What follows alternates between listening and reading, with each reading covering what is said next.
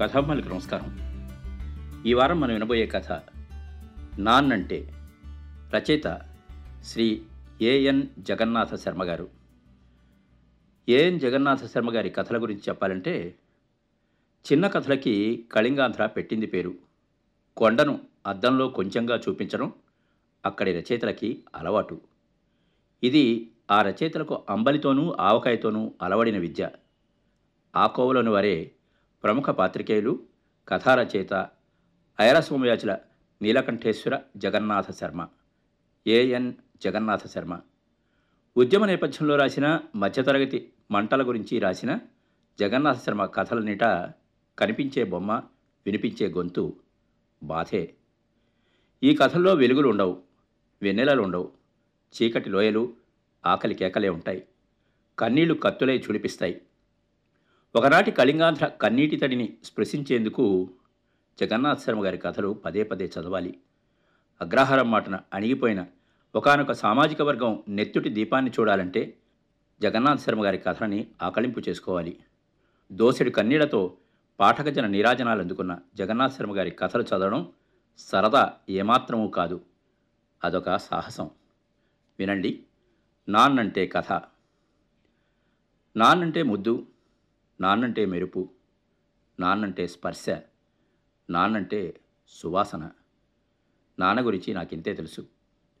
నాకు ఏడెనిమిదేళ్ళ వయసున్నప్పుడు నాన్న వయస్సు ఎంతున్నది నాకు తెలియదు కానీ నాన్న పొట్టిగా ఉండేవారు. గుమ్మడి గింజలా పచ్చగా ఉండేవారు. గావంచాను చుట్టుకుని పైన లాల్చీ ధరించేవారు. వేడి శరీరంట. ఆ కారణంగా యవ్వననాటికే నాన్న తల నెరిసిపోయిందిట. అమ్మ చెప్పింది ఫలితంగా శిరస్సు మీద మేఘశకలాన్ని మోస్తున్నట్టు తెల్ల తెల్లని పొడుగాటి శిరోజాలతో చూడముచ్చటనిపించేవారు నాన్న. నాన్న పుట్టి కనువిప్పి నానమ్మను చూడనేలేదుట. నానమ్మ కనుమూసిందిట. తాతయ్య నాన్నను పెంచి పెద్ద చేశారని అంటుంది అమ్మ. అమ్మకు నాన్నకి ముడివేసి తాతయ్య స్వర్గస్థులయ్యారని చెప్పింది. పెళ్ళైన మూడేళ్ళకి అక్క పుట్టింది. తరువాత నేను పుట్టాను. నేను పుట్టిన మూడేళ్ళ వరకు నాన్న మంచిగా ఉండేవారట. దగ్గరుండి వ్యవసాయాన్ని చూసుకునేవారట. ఇంటి పట్టునే ఉండేవారట. పెరట్లో పొట్లపాదును వేసేవారట. మల్లె మొక్కలను నాటేవారట. ముద్దబంతి పూల నడుమ ఒద్దికగా ఉండేవారట. తరువాత ఏమైందంటే అమ్మ అక్కుళ్ళు బుక్కుళ్ళుగా రోధించడమే కానీ ఏమీ చెప్పేది కాదు. రెట్టించి అడిగితే కథ ఏమిటి? అని విసుక్కునేది. నాన్నంటే కథ అని అమ్మకి తెలియదు పాపం. వ్యవసాయంతో పాటు ఏజెన్సీ ప్రాంతాల్లో నాన్న వ్యాపారం చేసేవారట. కొండకోనలో నివసించే కోయదల నుంచి కరక్కాయలు ఇండుపెక్కలు వనమూలికలు తేనె కొనుగోలు చేసి ఇక్కడ మా ఊరిలో వాటిని అమ్మజూపేవారట. లాభం సంగతి అలా ఉంచితే ఆ వ్యాపార వ్యవహారాల వల్ల నాన్ననే అమ్మ నష్టపోవాల్సి వచ్చిందిట. నాకు నాలుగేళ్ళ వయసున్నప్పుడు మా ఇంటి మీదకి కాకి కాకులు దాడి చేశాయట నాన్నని ప్రశ్నలతో పొడుచుకు పొడుచుకుని తిన్నాయిట. నాన్న పుస్తకాల్ని ముక్కును కరిచి పట్టుకుపోవడమే కాకుండా నాన్నని చుట్టుముట్టి లాక్కుపోయాట ఎందుకు లాక్కుపోయాయని అడిగితే కారణాలు చెప్పదమ్మా కన్నీళ్ళు పెట్టుకుంటుంది. పురాణం ఏమిటి? అంటుంది. నాన్నంటే పురాణమని పిచ్చితల్లికి తెలియదు. ఆస్తినంతటిని అమ్మి కాకులబారి నుంచి నాన్నని రక్షించుకుందాం అనుకుందిట అమ్మ. అయిన వాళ్ళని సంప్రదించట కూడా. కానీ వీలు పడక కాకిగూడులోంచి తప్పించుకొని కొండల్లోకి నాన్న పారిపోయారట. ఓ సంవత్సర కాలం కనిపించనే లేదట. నాకప్పటికీ ఐదేళ్ళ వయసుట. బళ్ళో వేశారు నన్ను. నాకు దీర్ఘమిస్తే నా నా కింద నా రాస్తే నా నాన్న అని రాత్రివేళ అక్క నాకు పాఠాలు చెబుతుంటే ముక్కు ఎగబీలుస్తూ మౌనంగా అమ్మ కరిగిపోయేది. అదేం పాఠమే? అనేది. నాన్నంటే పాఠమని తెలుసుకోలేని వెర్రిబాగుల్ది అమ్మ.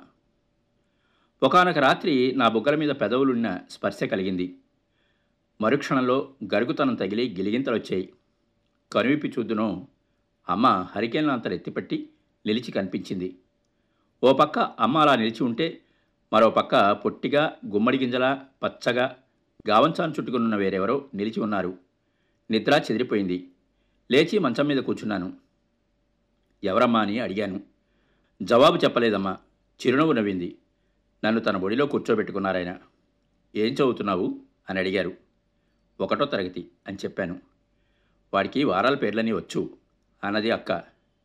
నిజమా? ఆశ్చర్యపోయారు ఆయన కళ్ళు పెద్దవి చేసి నన్ను మెచ్చుకోలుగా చూశారు. చెప్పనా? అని అడిగాను. ఆయన చెప్పమన్నట్టు తలూపారు. ఆదివారం ఒకటి సోమవారం రెండు మంగళవారం మూడు బుధవారం నాలుగు గురువారం ఐదు శుక్రవారం ఆరు శనివారం ఏడు.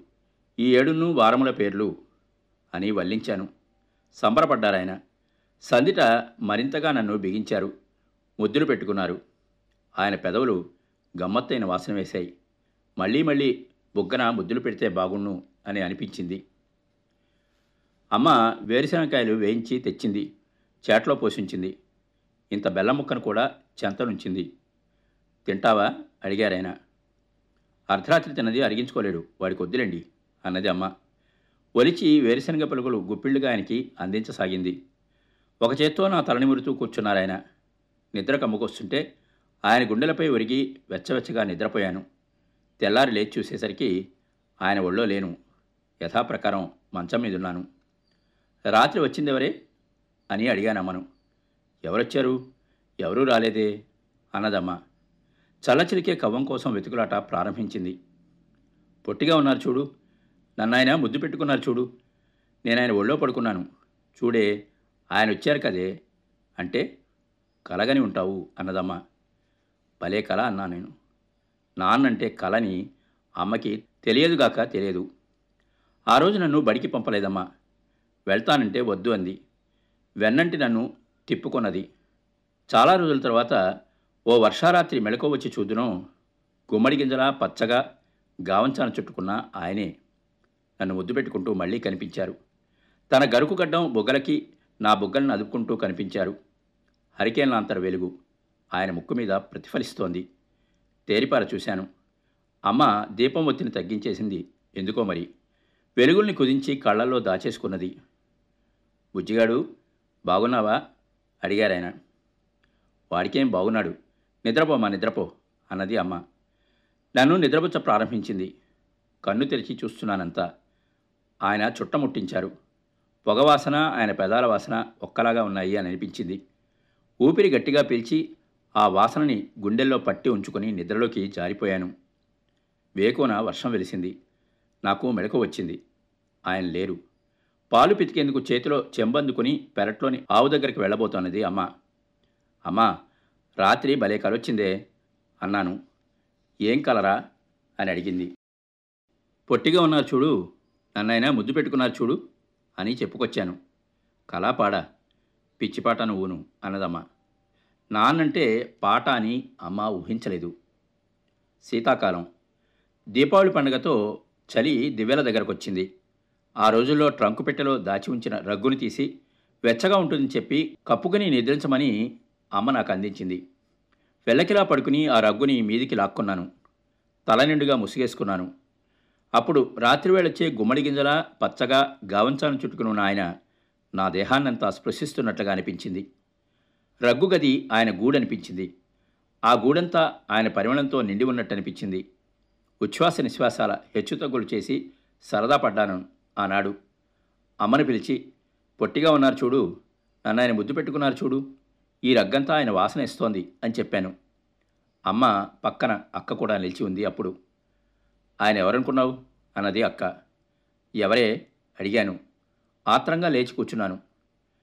చెప్పేందుకు అక్క నోరు తెరిచిందో లేదో అమ్మ అక్క ప్రయత్నాన్ని అడ్డుకున్నది. ఎవరైతే నీకెందురా పడుకో పడుకో అన్నది. వెధవకు అన్నీ కావాలి అన్నది. అన్నీ అక్కర్లేదే. నాన్నొక్కరే కావాలి అని అందామనుకున్నాను అమ్మతో. కోపగించుకుంటుందని ఊరుకున్నాను.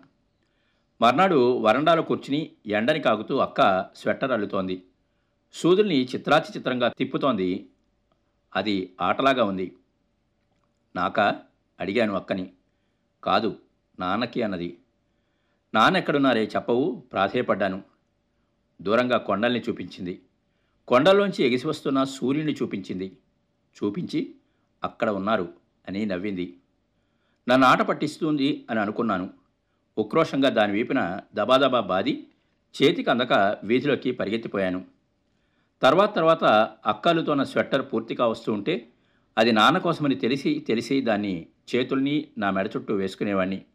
వదులు వదులుగా స్వెట్టర్ చేతులు నా మెడనంటి ఉంటే నన్నెవరో అక్కున చేర్చుకున్నట్లు అనిపించేది. నాన్న ఇలా ఉంటారని అనుకునేందుకు నాన్న ఫోటో కూడా ఇంట్లో లేదు. ఆయన ఏనాడు ఫోటో తీసుకోలేదుట. తాతయ్య తైలవర్ణ చిత్రం అన్నది. దాన్ని చూపించి అచ్చం ఇలానే ఉంటారు అన్నది అక్క ఒకసారి. నాటి నుంచి నాన్నని చూడాలనిపించినప్పుడల్లా తాతయ్య తైలవర్ణ చిత్ర చూసి మురిసిపోయేవాణ్ణి. నాన్న కోసం అక్కలతో నా స్వెట్టరు పూర్తయింది. ఆనాడు అక్క సంతోషం అంతా ఇంతా కాదు. స్వెట్టర్ని భుజాల దగ్గర పట్టి నిలిపి దాన్ని నిండుగా చూసుకున్నది. అమ్మను కూడా కేకేసి చూపించింది. తీసుకెళ్ళి నాన్నకెప్పటిస్తావు అని అడిగాను అక్కని. నానే వచ్చి తీసుకుంటారు అన్నది అక్క. ఎప్పుడొస్తారే? ఉత్సాహంగా అడిగాను. ఎప్పుడో ఒకప్పుడు వస్తారు. రాకపోతే రారు. దేవుడాయే అన్నది అమ్మ. నాన్న దేవుడని అమ్మ గుర్తించలేకపోతోంది. ఓ చలిరాత్రి ఎవరో వచ్చిన అలికిడి. సోకి సోకని వాసన. నా దగ్గరికి నడిచి వస్తున్న సుగంధాన్ని అమ్మ అడ్డగించింది. పలకరిస్తే చాలు పసిగడుతున్నాడు వెధవ అన్నది. స్పష్టాస్పష్టంగా వినవచ్చాయి ఆ మాటలు. తర్వాత మరేమీ వినరాలేదు. నిద్రలో నిండుగా కూరుకుపోయాను. ఆ రోజు బాగా జ్ఞాపకం ఉన్నది. చీకటి చిక్కబడుతోంది. అమ్మ హరికేన్లాంతర్ చిమ్నీని ముగ్గుతో శుభ్రం చేస్తోంది. ముగ్గురు వ్యక్తులు మా ముంగిటికి వచ్చారు. రక్తసిక్తమైన గావంచాను లాల్చీని స్వెట్టర్ను అందజేసి చెప్పరాని మాట చెప్పినట్టున్నారు. గొల్లుమంది అమ్మ గుండెల్ని బాదుకుంది నెత్తి మొత్తుకుంది. అమ్మ అక్కను వాటేసుకుని ఏకధారగా ఏడ్చింది. ఆ దృశ్యాన్ని చూసి భయపడి నేను ఏడ్చాను. అక్క నన్ను దగ్గరికి తీసుకుంది. ఓదార్చ చూసింది. వచ్చిన ముగ్గురు వెళ్ళిపోయారు. ఊర్లోని వాళ్ళు ఒక్కొక్కరు రాసాగారు. అమ్మను అనునయించి చూశారు. ఊహించిందే బాధపడి ప్రయోజనం లేదు అన్నారు. ఏం జరిగిందో ఏం జరిగిందంటే మీ నాన్న చనిపోయాడన్నారు. తుపాకీ తోటాకి కూలిపోయాడన్నారు. స్వెట్టర్ మడత విప్పి చూపి జల్లెడలా ఉంది ఎన్ని గుళ్ళు పోయాయో అని దుఃఖించారు. అక్కల్లిన స్వెట్టర్ అది. ఎరుపు రంగుది. మరింత ఎర్రెర్రగా కనిపించింది. నాన్న ఎవరే ఎప్పుడిచ్చారే అని అడిగాను అక్కని. పొట్టిగా ఉన్నారు చూడు. నిన్న ఆయన ముద్దు పెట్టుకున్నారు చూడు. ఆయనే ఆయనే మన నాన్న. మొన్న వచ్చారు అన్నది అక్క నన్ను గట్టిగా పట్టుకుని మరింత గట్టిగా ఏడ్చింది. అక్క పట్టు నుంచి తొలగి నాన్న స్వెట్టర్ని చేతుల్లోకి తీసుకున్నాను. ముఖాన్ని అందులో ఉంచి ఇటు నుంచి అటు అటు నుంచి అటు రుద్దాను. కరుకుగడ్డం బుగ్గలకి నా బుగ్గలను నదివిన స్పర్శ కలిగింది. నాకిష్టమైన వాసన వేసింది. నాన్న వాసన. నాన్న స్పర్శ నన్నంటి ఉన్నది అని అనిపించింది. ఏడవాలనిపించలేదు. ఏడేడు లోకాల్లో ఉన్న నాన్నని వెతికి పట్టుకోవాలని అనిపించింది. ఆ మాటే అంటే పారేసుకున్న వస్తువా ఏం? వెతికితే దొరకడానికి అని అమ్మ అనవచ్చు శోకించవచ్చు. అయితే అమ్మకి ఈనాటికి తెలియదు. నాన్నంటే నిత్యావసర వస్తువు అని విన్నారు కదండి? ఏఎన్ జగన్నాథ్ శర్మ గారి నాన్నంటే కథ. మరో మంచి కథతో మళ్ళీ కలుద్దాం. అందాక సెలవు. మీ కొప్పర్తి రాంబాబు విశ్రాంత ఉద్యోగి ఇండియన్ బ్యాంక్ విజయవాడ.